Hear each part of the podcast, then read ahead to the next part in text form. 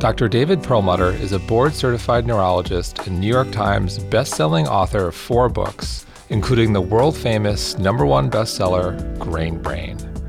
A lot has happened since he first wrote this book in 2013 with regards to brain research, so this month he's republishing the book with 40% new information. He's a longtime member of the MindBodygreen family, part of the MBG Collective, and actually spoke at our Revitalize event back in 2016 about the connection between our gut health and our brain health. He's the recipient of numerous awards for his innovative work in brain research, including the 2010 Humanitarian of the Year Award and the 2002 Linus Pauling Award. One of our favorite people, Dr. David Perlmutter, welcome back to the podcast. I'm delighted to be back. This is one of my favorite seats in the world. Oh, I love it. You heard it here first. Favorite seats in the world, Dr. David Perlmutter. So this is airing January 1st. So January 1st, 2019. Everyone listening, they want to make this year their happiest, healthiest year yet. What can they do? The highest level. Let's start right there. Activate the happy part of your brain. Activate the prefrontal cortex and recognize that connecting to that part of your brain is very much inhibited by our lifestyle choices. When we increase inflammation, we break down our ability to access that part of our brain. We act more from a primitive area of the brain, the amygdala, which is really not allowing us to be happy, allowing us to be empathetic and compassionate and plan for the future. Rather, we act impulsively and serve our moment-to-moment desires as contrasted to our long-term goals for happiness. So reducing inflammation means lowering our consumption of sugar, increasing our consumption of healthful fats, getting more aerobic exercise, spending time in meditation, distancing ourselves from invasive digital media, and regaining connection at multiple levels. You didn't say gluten. No, I wouldn't put that on the top of the list, for sure. Oh, wow. So that's my next question. Sugar, gluten. It sounds like, I was going to say sugar, gluten, what's worse? It sounds like, in your opinion, sugar's worse. Well, by far. I mean, that gets us to the grain conversation, and the biggest issue with grain is the effect it has on our blood sugar, quite apart from whether it does or does not contain gluten. Gluten is an issue, that's for sure. So wheat, barley, and rye should obviously be off the table, quite literally. And, you know, interestingly, years ago when we published Grain Brain, that was 5.5, 6 years ago now, we made that statement and recognized that well beyond the 1.4% of Americans who have celiac disease, many people should really do their best, if not all people, and I believe it should be all people, avoid gluten, because we had talked about something called non-celiac gluten sensitivity, meaning that you don't have celiac disease, you have none of the genetic markers for it, none of the antibodies for it, and yet you seem to react negatively to gluten. And we proposed this back in 2013, and boy, that raised a lot of eyebrows and was very disruptive, gratefully. Now we've, as you know, revised Grain Brain, and are able to leverage, like the 2017 study published in the American Medical Association Journal by researchers at Harvard, that absolutely validates the notion of non-celiac gluten sensitivity, which can cause extra-intestinal issues, meaning well beyond the gut, the joints, the skin, and dare I say, yes, the brain. So when the Journal of the American Medical Association really dials in on this, a couple of years after you've written a book about it, that was a little bit disruptive. Well, good. And the more, the better. A lot of it disruptive. Well, you know, Grain Brain and now the revision very much challenged the status quo. Thank goodness. I mean, the status quo is not great. As you know, just recently it was announced that for the first time, American life expectancy in both men and women is declining. So something's wrong. We haven't changed genetically, but in terms of our metabolism, that has changed dramatically by exogenous factors over which we have control, our lifestyle choices. So this is important information. It is existential information. So what is some of the latest and greatest science since Grain Brain? You mentioned that one report from the AMA. What else is new and out there that you feel strongly about? Well, one of the things that Grain Brain was all over, that some science that we didn't have access to, although we certainly recognized the relationship between blood sugar and even diabetes and brain degeneration. That was published back in 2012 in September. In the New England Journal of Medicine. What we now know is that this relationship is far more aggressive than we had figured out in the past, that you need to do everything you can to not become even close to being a diabetic.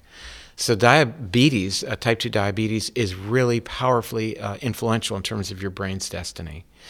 And the newer information indicates to us that there are other issues aside from even diet and exercise that relate to diabetes. For example, also published in the Journal of the American Medical Association, a women's study that evaluated 150,000 women and determined that their risk for diabetes, developing this disease that relates to Alzheimer's risk, is increased 71% if they're taking a statin drug for their cholesterol.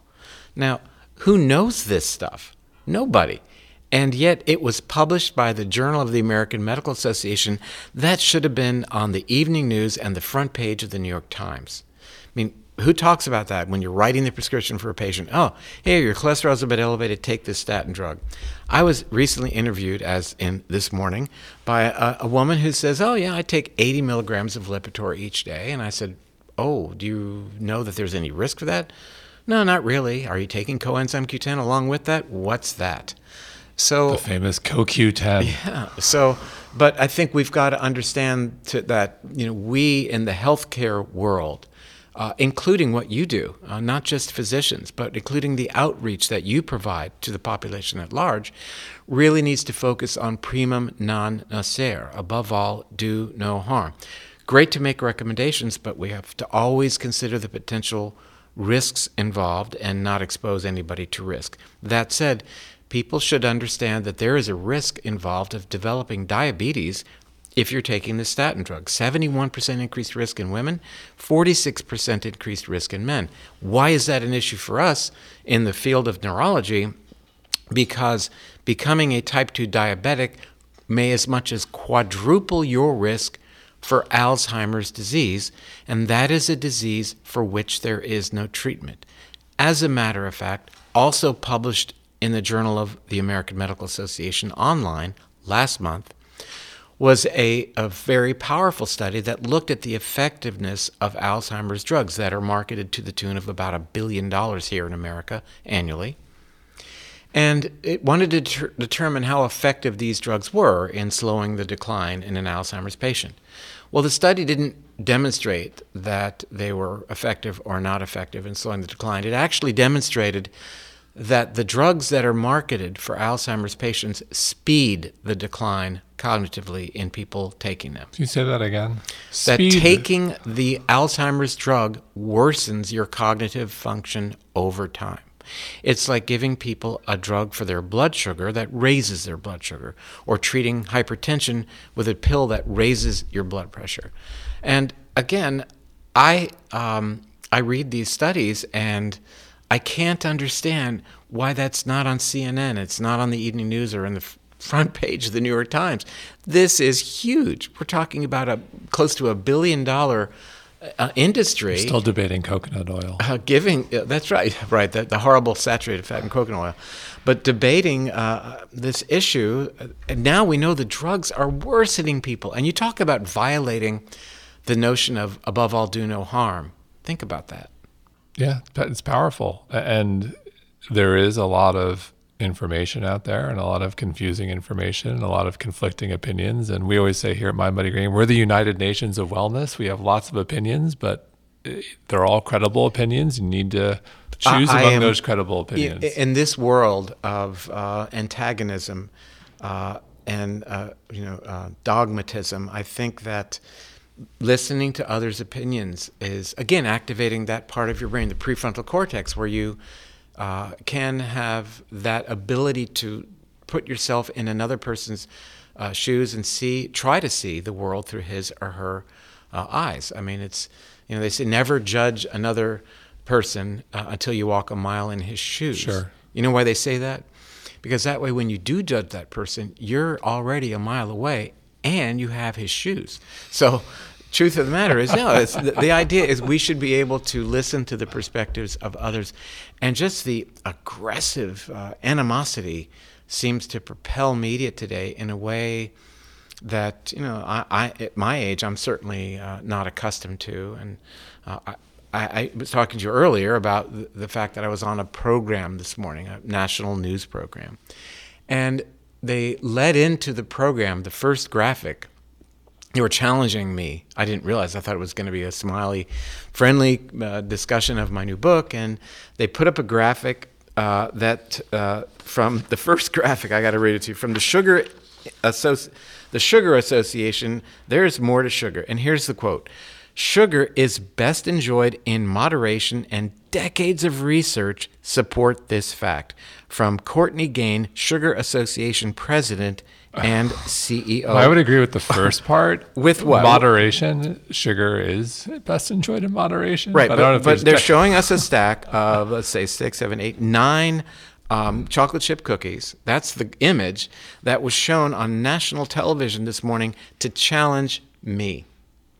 Now, so this is somebody whose job it is to promote sugar, and in terms of a PR campaign, that's what was. Well, I would also argue that it's so misleading. But decades of research support this fact that if you have too much sugar, it's not.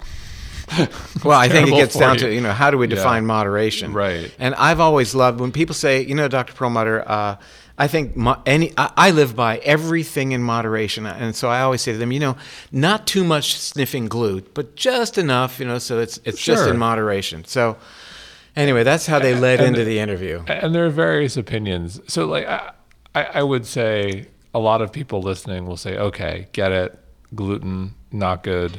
I generally avoid it. Me personally, I can say that I generally avoid it. If I'm going to have gluten, like if I'm going to have a cookie, I'm going to get the cookie at Levain Bakery, which is famous in Manhattan. It's like amazing. I'm going to do it, and that's it. If I'm going to have pizza, it's going to be from Roberta's, and that's it. And I'm going to enjoy it. I'm going to have the best, and I don't enjoy it. But I have every once in a while, and I think a lot of people will fall into that. Get it, gluten, not good, the connection.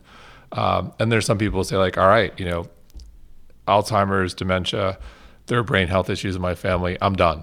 Like I get it. I don't want it. And I think it's a very scary thing for people. And I think most people get that. I don't think there are many people who are going to go into a whole debate around, you know, gluten's good for me and so forth.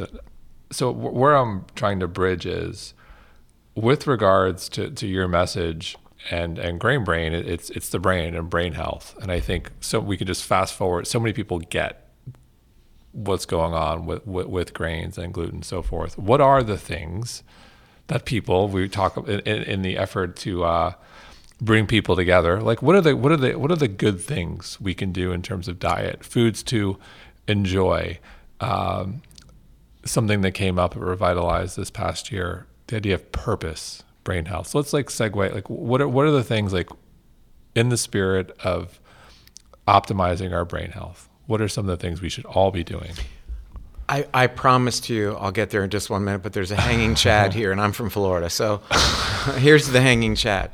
The hanging chad is gluten is important, but nowhere near, as we talked about initially, the importance of lowering your blood sugar and improving your insulin resistance. That said, you know, these images of chocolate chip cookies, they could be gluten-free. Yeah. It's still a powerful issue based on what it's doing to your blood sugar.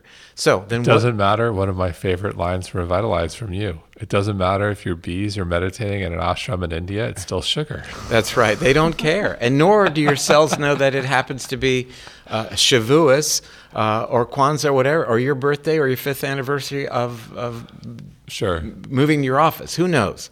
Your cells don't know that it happens to be a special occasion, and we're going to let this one go. Because every day should be a holiday, truthfully.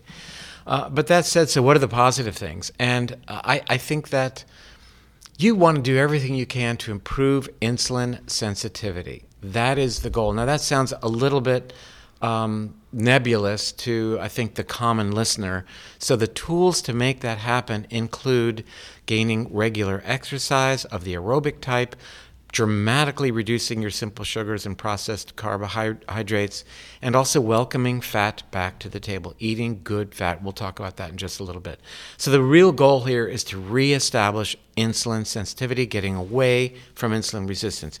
And it's even beyond the role that insulin plays in terms of giving brain cells glucose to utilize in terms of their metabolism. Insulin in the brain plays other important roles in terms of keeping brain cells, even beyond neurons, happy and healthy. So that's really very, very important. Now, if you want to add to that other benefits of aerobic exercise, like changing your gene expression to express the genes that code for a chemical that will allow you to grow new brain cells, that is an added bonus. And so you're getting a twofer here. Increasing BDNF, brain-derived neurotrophic factor, by aerobic exercise, by consuming turmeric, coffee, ashwagandha, even as CBD increases brain-derived neurotrophic factor, but nothing does it to the extent of aerobic exercise. A ketogenic diet is so important for your brain. It's so good for your brain and actually allows things to heal that might otherwise have been dysfunctional after they were damaged by higher levels of blood sugar and inflammation. So what can you do to increase the ketones in your blood? Well, you eat less carbs, for one, eat more healthful fat, add MCT oil to your regimen, and even consider fasting from time to time. I was going to say, how do you define ketogenic diet? Well, that's the easy part. Yeah, so, but still, some people have an opinion on that, and there's some misinformation there. Oh, no doubt. There's misinformation about misinformation, but that said, the ketogenic diet, that's the easy part. A definition: a ketogenic diet is any diet that increases ketones in your blood. That's simple. Now the question is, how do you do that? Is it fasting? Is it fasting mimicking? Is it a full-on ketogenic diet, following a dietary plan? Is it adding exogenous ketones to your regimen? Yeah. Those are all... And how do you define fasting? Is it 12 hours? Is it 14 hours? Is it 40 days? Is it the fasting mimicking? Exactly. Right. So these are all roads that lead to Rome, Rome being having higher levels of ketones in your blood. That's the goal. Now, if you choose just to do this au naturel and just... put off your first meal of the day until noon or 2 o'clock, something like that, you'll elevate your ketones in your blood. And that's, you've decided not to eat after supper the night before until you have this meal at 2 o'clock in the afternoon. And that meal is called break fast. Who knew? So how do you define, what's, in your opinion, the minimum amount of time between dinner and next meal? Is it 12 hours? Is it 14 hours? Is it 16 hours? What's the minimum and what's the ideal? Well, in order to really start cranking out the ketones, it's minimum of 12 hours. So that's something probably everybody can do. And that's when your body just first starts to realize there's no more glucose around. It's going to start making ketones. It doesn't really do so in a very robust way, and it is highly individualized. So some people who are lean and are oftentimes getting into ketosis, I think it happens a lot more quickly, a lot more readily. For those who are certainly carbohydrate dependent and are pounding their bodies with sugar and carbs all the time, they have a lot more problem getting into ketosis, and in fact feel worse when they haven't had breakfast, which is high carbohydrate first thing in the morning, with a big glass of OJ, 9 teaspoons of sugar in a 12-ounce glass of orange juice, who knew, along with the croissant or the bagel. We name these things, and suddenly there's no carbs in them. Well, it's not bad for me. This is a croissant, for goodness sake, with some jam. So how could that be bad for me? You mentioned pizza a little while ago, and it's highly refined flour, but when you add the tomato sauce and all the other, suddenly it's not highly refined flour anymore. It's pizza. It morphed into something that, oh, pizza is something I had in my childhood, therefore it must be good. Christmas cookies, we have every Christmas, therefore they're fine. So we contextualize our carbohydrates. I've never said that before. We contextualize our carbohydrates to validate them. So going back to the good stuff. So, okay, fasting, minimum of 12 hours. What good stuff? So good fats. If you were to rank your good fats. But I'm still contextualizing carbohydrates to validate that. I got to remember that one. So good fats as contrasted to fats that are threatening. So let's first preempt that by the notion that we've all been told fat is bad. We grew up at a time when fat was bad, that everything needed to be low fat or no fat, or you'd be in deep trouble, which is unlike an experiment, a research study that demonstrates actually that fat is good for the human body. And that is, it's kind of a long-standing study. It's been going on, I think, for about 2.5 million years. And that is a study that looks at what the human diet has been like based upon what was available for us to consume over that period of time. And it worked, keeping us going for 2.5 million years. And some interesting things happened over the past 2.5 million years. Our brain size tripled in size until about 12,000, 14,000 years ago, when suddenly the brain didn't increase in size anymore. And actually, since that time, our brains have decreased in size by about 10%. Now, brain size is not the end all, but along with that, we've seen thinning of bone when we compare ourselves to our fossilized ancestors, much poorer dentition as well. What happened 10 to 12,000 years ago? We developed agriculture, which represented a diametric shift in human nutrition, that suddenly we've gone from a very low carbohydrate diet, with the exception of dietary fiber, a diet that had plenty of protein and certainly lots and lots of fat, precious fat that we desperately need, to a diet where the bulk of calories comes from carbs. And that has direct impact on our metabolism and physiology, and secondary effect in terms of changing our gene expression, and tertiary effect based upon its effect on the microbiome, on our gut bacteria that are playing such an important role in maintaining our health and disease resistance moving forward. So eating good fats, welcoming fat back to the table, is something, you know, MBG has been all about. You've had so much written on your site about the healthful aspects of olive oil, using clarified butter if you want to get back to Ayurvedic tradition. There's upsides to that. Nuts, seeds, grass-fed beef if you choose to eat beef. The only beef you should eat. I would not be eating commercially raised beef. I wouldn't go near it. When we see books written about how eating meat like that is threatening to your health, the China Study, for example, Dr. Campbell, I'm total agreement with those conclusions, because that's based upon the type of threatening product that, you know, we produce these days and people consume. So those are the good types of oil, especially, and fat. No avocados? I'm getting there. Okay. I'm still working. Like we're going down the list. Yeah, but I want to start with fish. We'll get to avocados and eggs in just a moment. But fish oil is really very, very important. We need exogenous sources of DHA for brain health, for immune function, for reduction of inflammation. And by far and away, fish and other marine products are the best natural sources for that, not farm-raised. Beyond that, did I mention avocado? Why, there's a good choice. Avocado is terrific. They travel well, as a matter of fact, for those of us who are on the road quite a bit. You know, I pack my suitcase with avocados staged in various levels of hardness so that they ripen over the course of my trip. And eggs, what a wonderful food. Eggs are just about the most perfect food in nature. Eggs contain a really interesting chemical that is really important for brain health. It's called cholesterol. And so whenever we can seek out foods that have lots of good cholesterol in them, that's a good food to eat. And so with regards to, you mentioned fiber, how do you balance the need for fiber when we're talking about reducing carbs and cutting out grains? By definition, fiber is a source of carbohydrate that you do not metabolize. So it does not enter in the equation. It is very supportive of the notion of net carbs, where you subtract out the fiber and you subtract out whatever sugar alcohols might be in a particular product. Alcohols is probably going to be consumer CPG product. Without a doubt. But I'm saying, but subtracting out what qualifies as dietary fiber from your total calculation of your carbohydrate consumption, and recognize how darn important fiber is. You know, there's a real push for people to get on a low-carb diet, like they're trying to get into ketosis, as an example. And oftentimes they... But you need to poop. You bet. And that's, I think, the biggest reason that people bail on the ketogenic diet is because they don't poop. Well, it turns into a bacon diet and butter, that's right. And that's how people read it. And it's not Atkins Redux here. Yep. You've got to eat lots of good plant fiber. or as a supplement fiber. So what are your favorites? For fiber? Yeah.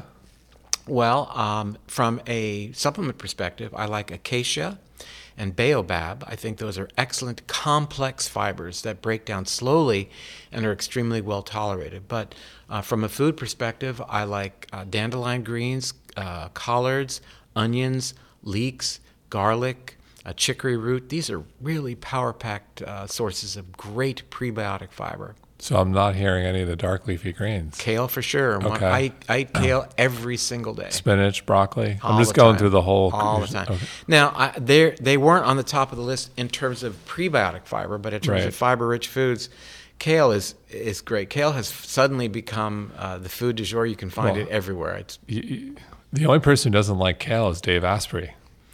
That's all right. He's entitled. No, he's absolutely, everyone's entitled when they come into the podcast to share their opinion. So it's an interesting opinion.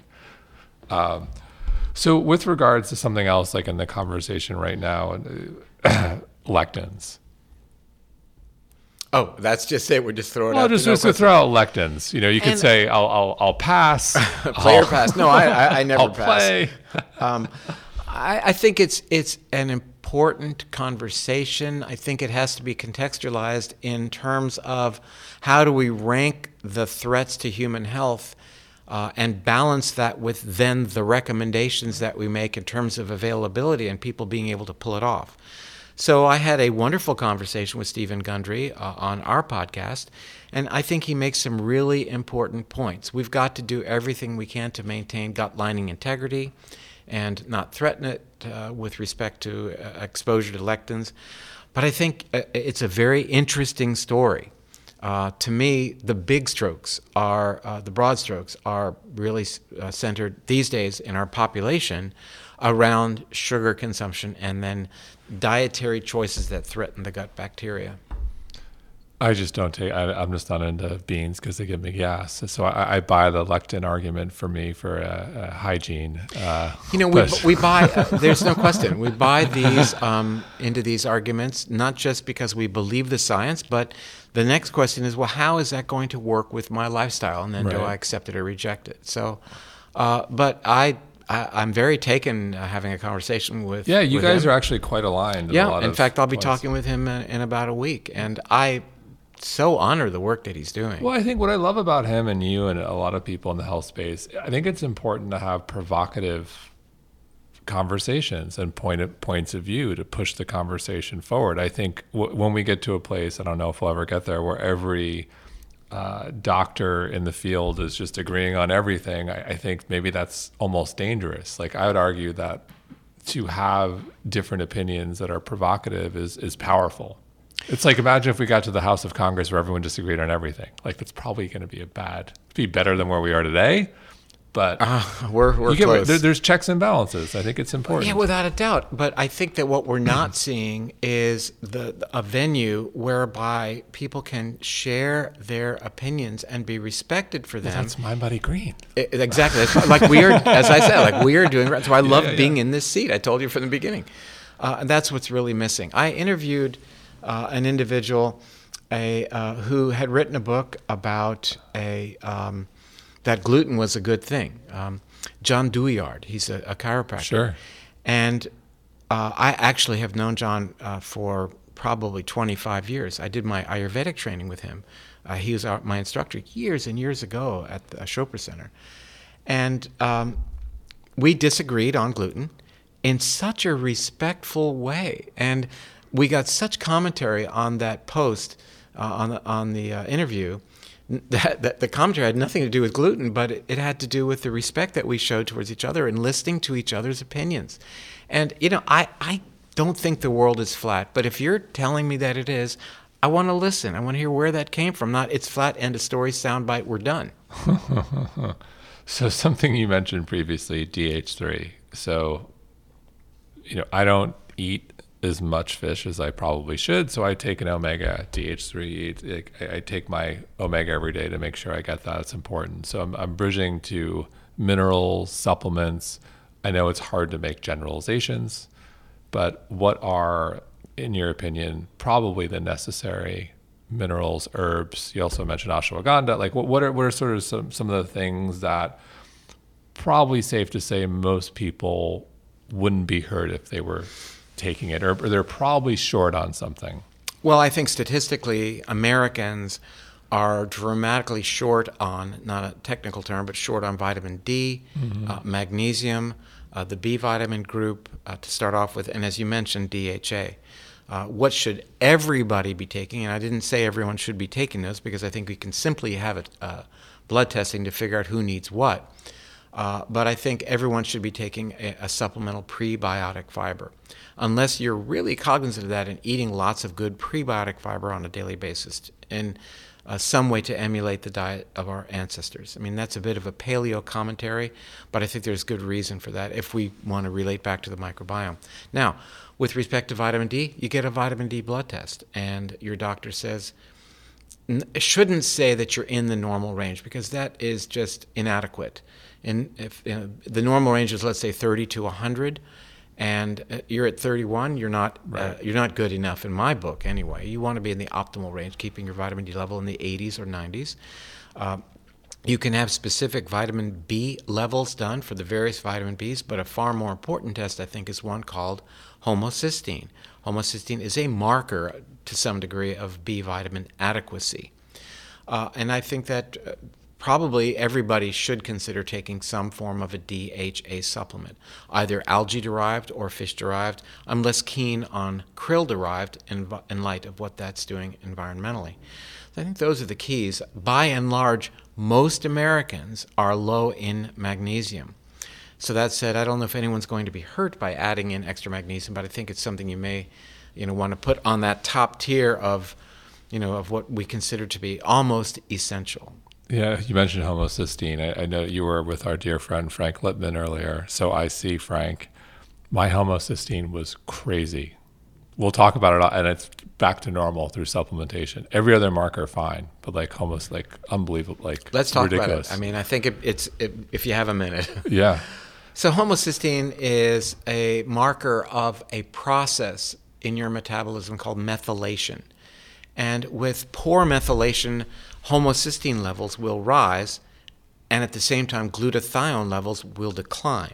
And that's a double hit. Number one, you don't want your homocysteine levels to climb. Why? Because that's a powerful risk factor towards oxidation of your blood vessels. Elevated homocysteine is strongly correlated to Alzheimer's risk. That was published in the New England Journal of Medicine way back in 2001. That's old news, but nonetheless, because it's vitamin-related, doesn't seem to get much interest.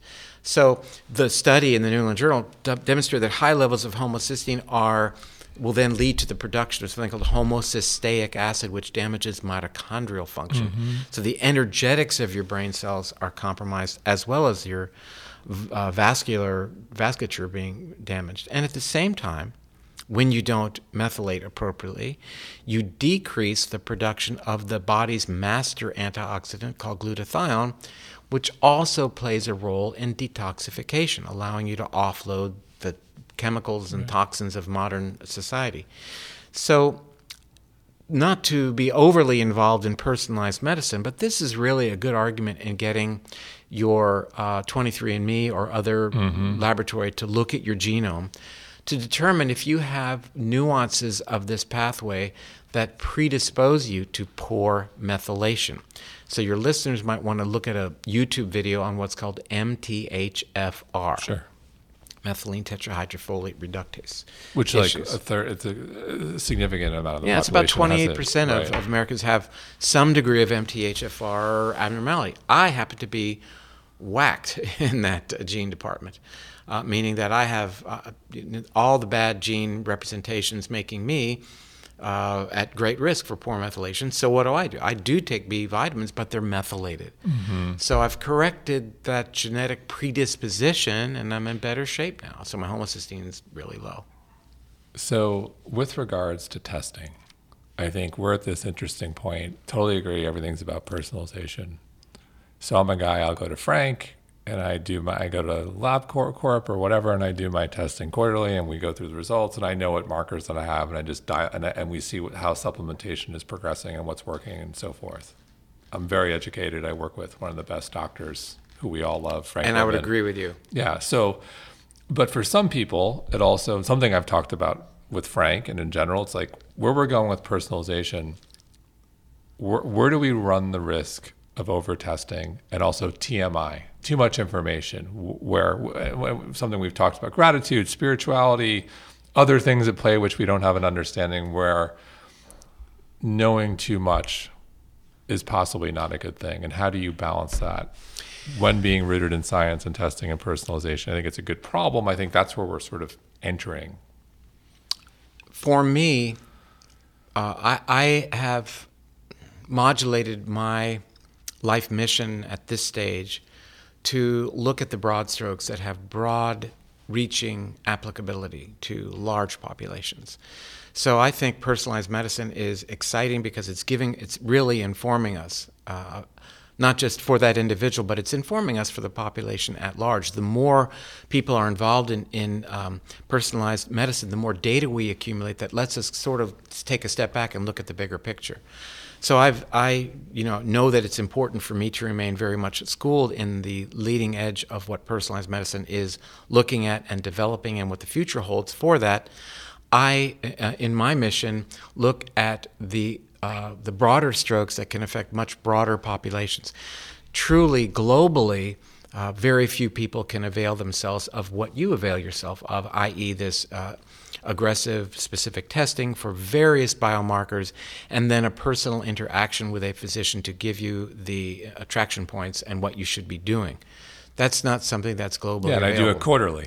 Well, there you go. But so not everybody can do that. In fact, almost nobody, though we think it's common here in America, globally that's extremely rare. And my outreach is looking at the global impact of the messaging. So I spoke last year at the World Bank that was simulcasted to 50 locations around the world about the simple steps that we can take that can help reduce the global burden of this situation, Alzheimer's disease, for example. And that is cutting, as we mentioned, we've got to have lower levels of sugar in the diet and increase, dietary fiber and dietary fat. Those are just 3 bullet points. I mean, we have many bullet points, from homocysteine to exercise, you name it. But if I can get that simple message to the biggest audience possible, I think that's important. And let's be very, very clear that these same recommendations have leverage across the platform of all chronic degenerative conditions, including diabetes, coronary artery disease, and to a significant degree, even cancer, just based upon a couple of parameters: dietary sugar, dietary fat, and lack of dietary fiber. So talk about segueing away from the science, gratitude, purpose. What role do gratitude and purpose play in brain health, in inflammation, in all these things? You know, I always say there's the art and science to everything. I look at, here's all the science. Gratitude and purpose is a little bit of art, but there's also science starting to support our mindset, our belief system. I think your listeners should know that we just transitioned. That I feel it, that we've just entered a different level, and it feels good. So what's happening, beyond the fact that inflammation damages your brain cells and damages the lining of your blood vessels, increasing your risk for vascular events, why inflammation is so detrimental is because it actually changes the wiring of your brain.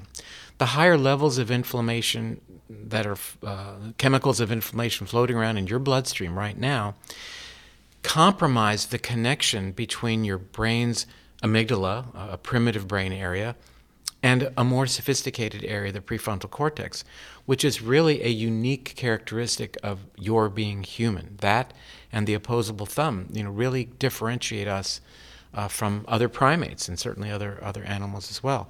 And it's that prefrontal cortex that allows us to experience gratitude, empathy, compassion, understanding the implications of our activities in terms of future consequence, as opposed to when we're locked into the amygdala, where we're really based in terms of immediate gratification and impulsive behavior. As an example, somebody says something to you that you don't like, and either you respond immediately or you send out a negative tweet.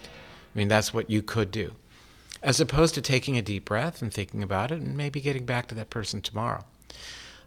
Planning for the future is a prefrontal cortex function. Planning for the future in terms of the climate, our actions today, how is that going to affect the globe tomorrow and our children? So I think it's quite clear that we are developing a society that functions from a more primitive brain center, that we're all about immediate gratification. I want that product to be airdropped into my backyard this afternoon. I'm not even going to wait for Prime and get it tomorrow. I want my MTV. Sure. Remember the Dire Straits song? Yeah. But we want things now. We want to satisfy our sweet tooth. I want to eat sugar now. The problem with all this is the more we do it through what is called neuroplasticity, the more these pathways connecting us to our primitive brain centers become indelible. And our mission moving forward is to distance ourselves from that level of brain control and seeing the world through those eyes and reestablish connection to our more human parts of the brain that let me care about you and you care about me. The Dalai Lama said that to be happy, practice compassion. To make others happy, practice compassion. So it's good for me and it's good for you. So if you were to prescribe a non-diet related exercise for the prefrontal cortex, would that be compassion or something? Many things. Acting compassionately, doing things that demonstrate care for another person, putting $1 in the tip jar when you get a cup of coffee when the barista is not looking, just doing it. Black coffee. Whatever it may be. But the point is not looking for that reward from that person, sure. You know, acting. I think we all know about that. Okay. Yes. Well, we all know about it. But I think, you know, it certainly has been said that our thoughts determine our actions. I think we'd all agree with that. But what I'm saying is our actions ultimately determine our thoughts and how we think and how we perceive the world around us. The Hebbian theory of neuroplasticity from the late 1940s indicated that neurons that fire together wire together, meaning the more you do something, the more those pathways are strengthened in the brain. And as we're talking about reconnecting to the prefrontal cortex, we want to strengthen that connection. There is actually a substrate for that. It's called the anterior cingulate. It's the connection that lets this amygdala impulsive, fear-based activity get evaluated by the more superior part of the brain, the prefrontal cortex. That superhighway is the anterior cingulate. And we can strengthen the functionality of that anterior cingulate and allow us measured response by acting compassionately, by being measured in our responses, by thinking of the long-term consequences of our momentary activities. And that's the keys to the kingdom. That allows us to eat foods that are appropriate. It allows us to stick with plans and lifestyle choices that are really going to pave the way for health, as opposed to giving in. It allows us to care for each other. It allows us to reconnect to our neighbors, to our communities, to other countries, and reconnect to the planet, and we desperately need that. The ultimate positive feedback loop. That's right. And it's interesting that when you look at individuals who are less connected to prefrontal cortex, and you can measure that on sophisticated brain scans, they're less concerned with respect to the global environment. Grain Brain's back out. Everyone should pick it back up. It's re-released. There's some great new information there. What else is next for you? I hear there's a book in the works with your son, Austin, one of our favorite MindBodygreen early contributors. There you go, in the day. We're writing a book called Brainwash. And I am very, very excited about what that book is going to do. I mean, it's focused on what we just talked about, on this notion of reconnection, and reconnecting to the wonderful signals of our genome, this beautiful legacy that we have from all who have come before, reconnecting to the messages of our microbiome, all that, those 100 trillion organisms that want you to be healthy, reconnecting to the prefrontal cortex, like we just talked about, reconnecting to our neighbors and our communities, and reconnecting to the notion that we're grateful for this planet, and we're going to do everything we can to keep this planet healthy. So it's about that. And it clearly focuses on how these connections are being taken from us and why it's in the interest of others to keep us from acting in a way that thinks about the future, that we should act impulsively, how our social media has hijacked our brains in terms of making instant decisions that are not necessarily salubrious for us in the long run. So I think we're all aware that that's happening. We call it out and let people know that, yeah, less screen time is in your interest, that more FaceTime, and I mean that in terms of face-to-face with another person, is really what you need. What a great name, FaceTime. When, with all due respect, it's nothing. It's good for grandparents with little kids. Yeah, it is. But, you know, we call this social media, and there's nothing social about it. Because every moment that is spent on a screen or is spent in so-called social media, you know, there's a saying, when you're doing one thing, you're not doing something else. And what are you not doing when you're locked onto your screen for all those hours each day? You're not having a face-to-face conversation with another individual like you and I are right now. And this is the transcendent moment that we live for. I love it. Dr. David Perlmutter, thanks so much for being here. Happy New Year, guys. Started off right.